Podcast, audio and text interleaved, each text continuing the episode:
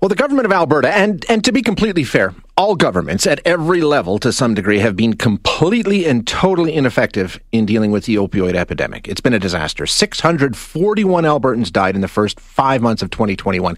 That's a 40% increase over the year before.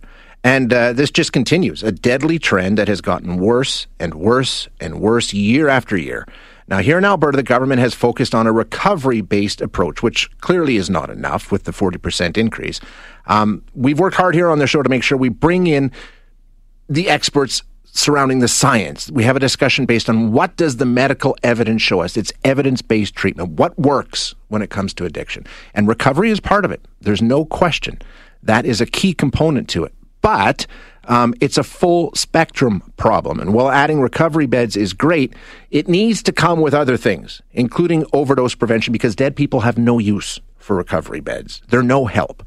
Um, and that's the full spectrum. You need to save lives, need to get them help, and then you need to provide continuing support. It's, it's all been laid out. We've talked about it here on the show many, many times.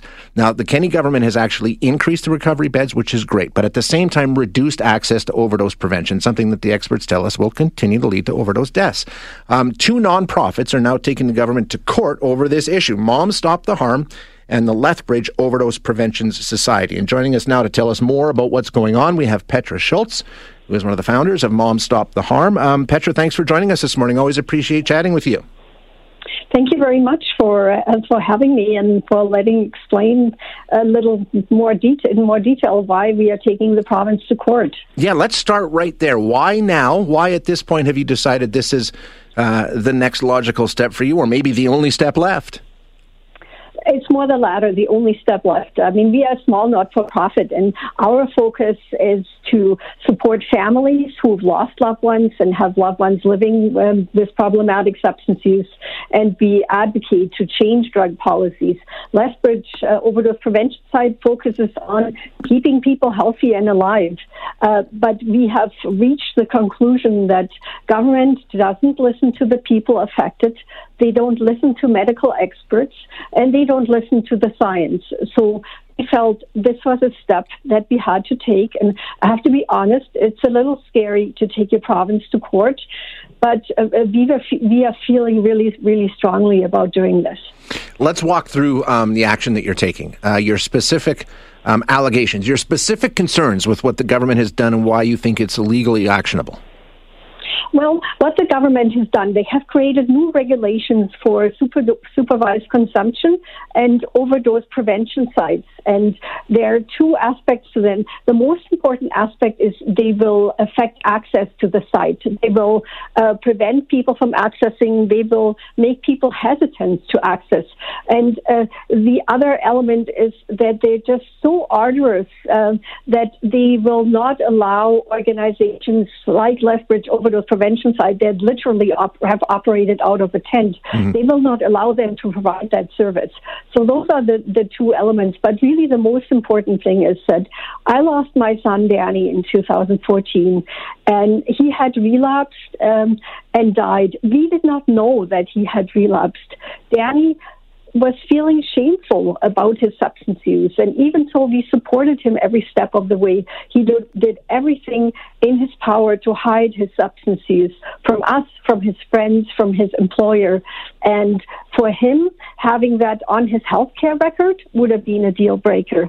As it is for so many people, people that we have spoken to, people that we know, um, use supervised consumption side because it's a low barrier access. You want it's a life saving program. You want people to come in, feel welcome, not feel shamed, not feel blamed, and they can't be afraid of negative personal consequences. After all, substance use is deemed illegal in this country. Um, and if you engage in activity that's deemed illegal, uh, you don't want your friends, your neighbors, your employer, and in many cases, not your family to know, and neither your healthcare provider. Sign up to The Economist for in depth curated expert analysis of world events and topics ranging from business and culture to science and technology. You'll get the weekly digital edition, online only articles, curated newsletters on politics, the markets, science, culture, and China, and full access to The Economist Podcast Plus. The Economist is independent journalism for independent thinking. Go to economist.com and get your first month free. This episode is brought to you by Shopify. Whether you're selling a little or a lot, Shopify helps you do your thing, however you cha-ching. From the launch your online shop stage, all the way to the we just hit a million orders stage. No matter what stage you're in, Shopify's there to help you grow. Sign up for a $1 per month trial period at shopify.com slash special offer, all lowercase. That's shopify.com slash special offer. Well, Petra, you make such an important point because I think anybody who's done any work with addictions or, or gone through it with personal experience knows it's shame and guilt that drives it. That's what it is.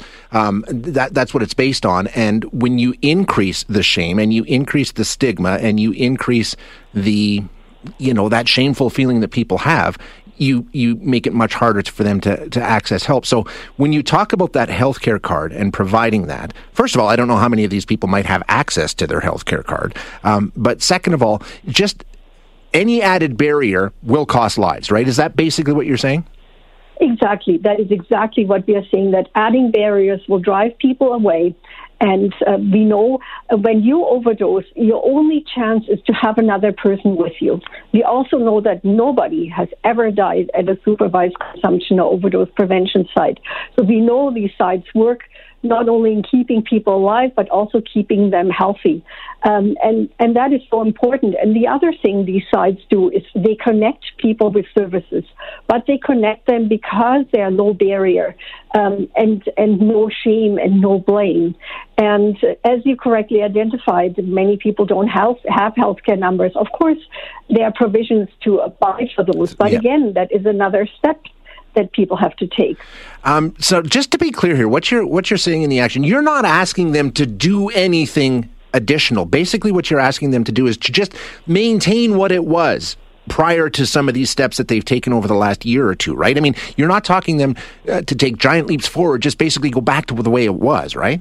Exactly. Um, these uh, rules will come into effect in September. And what's interesting, uh, supervised consumption sites are um, feder- federally regulated. And I helped um, get the sites here in Edmonton approved. And I tell you, the regulation, they are extensive. There are, is already extensive reporting and extensive regulation that all sites across Canada um, have to adhere to. What is now being um, implemented in Alberta is um, uh, kind of superseding the federal powers and is different from what they do in Ontario, in um, in BC, or anywhere else where these sites exist. So it's not deemed necessary by the the government that actually regulates these sites. So it is really unnecessary, and it is most of all it is harmful, and that is why it needs to be stopped before it is implemented. Um, what's the timeline on this? When are you expecting to hear a response? And if not, when does it end up in court? Well, I mean, we will be um, seeking a, an injunction within uh, the next few few days. Um, if we don't hear back from the province that they will uh, cease and desist with um, implementing these guidelines, we will ha- we have to act on this swiftly because as soon as these guidelines go into effect, it will be a greater barrier. It's always harder to remove something that's already in place than stopping mm-hmm. something um, negative from happening. Uh, Petra, thanks so much for the update. Always a delight to chat with you, and uh, we'll follow up once this uh, continues down the legal channels. I appreciate that. Thank you so much, and thank you to the listeners for the interest. Thanks very much, Petra. That Thank is you. Petra Schulz, who is the co founder of Moms Stop the Harm, a national advocacy group, a nonprofit.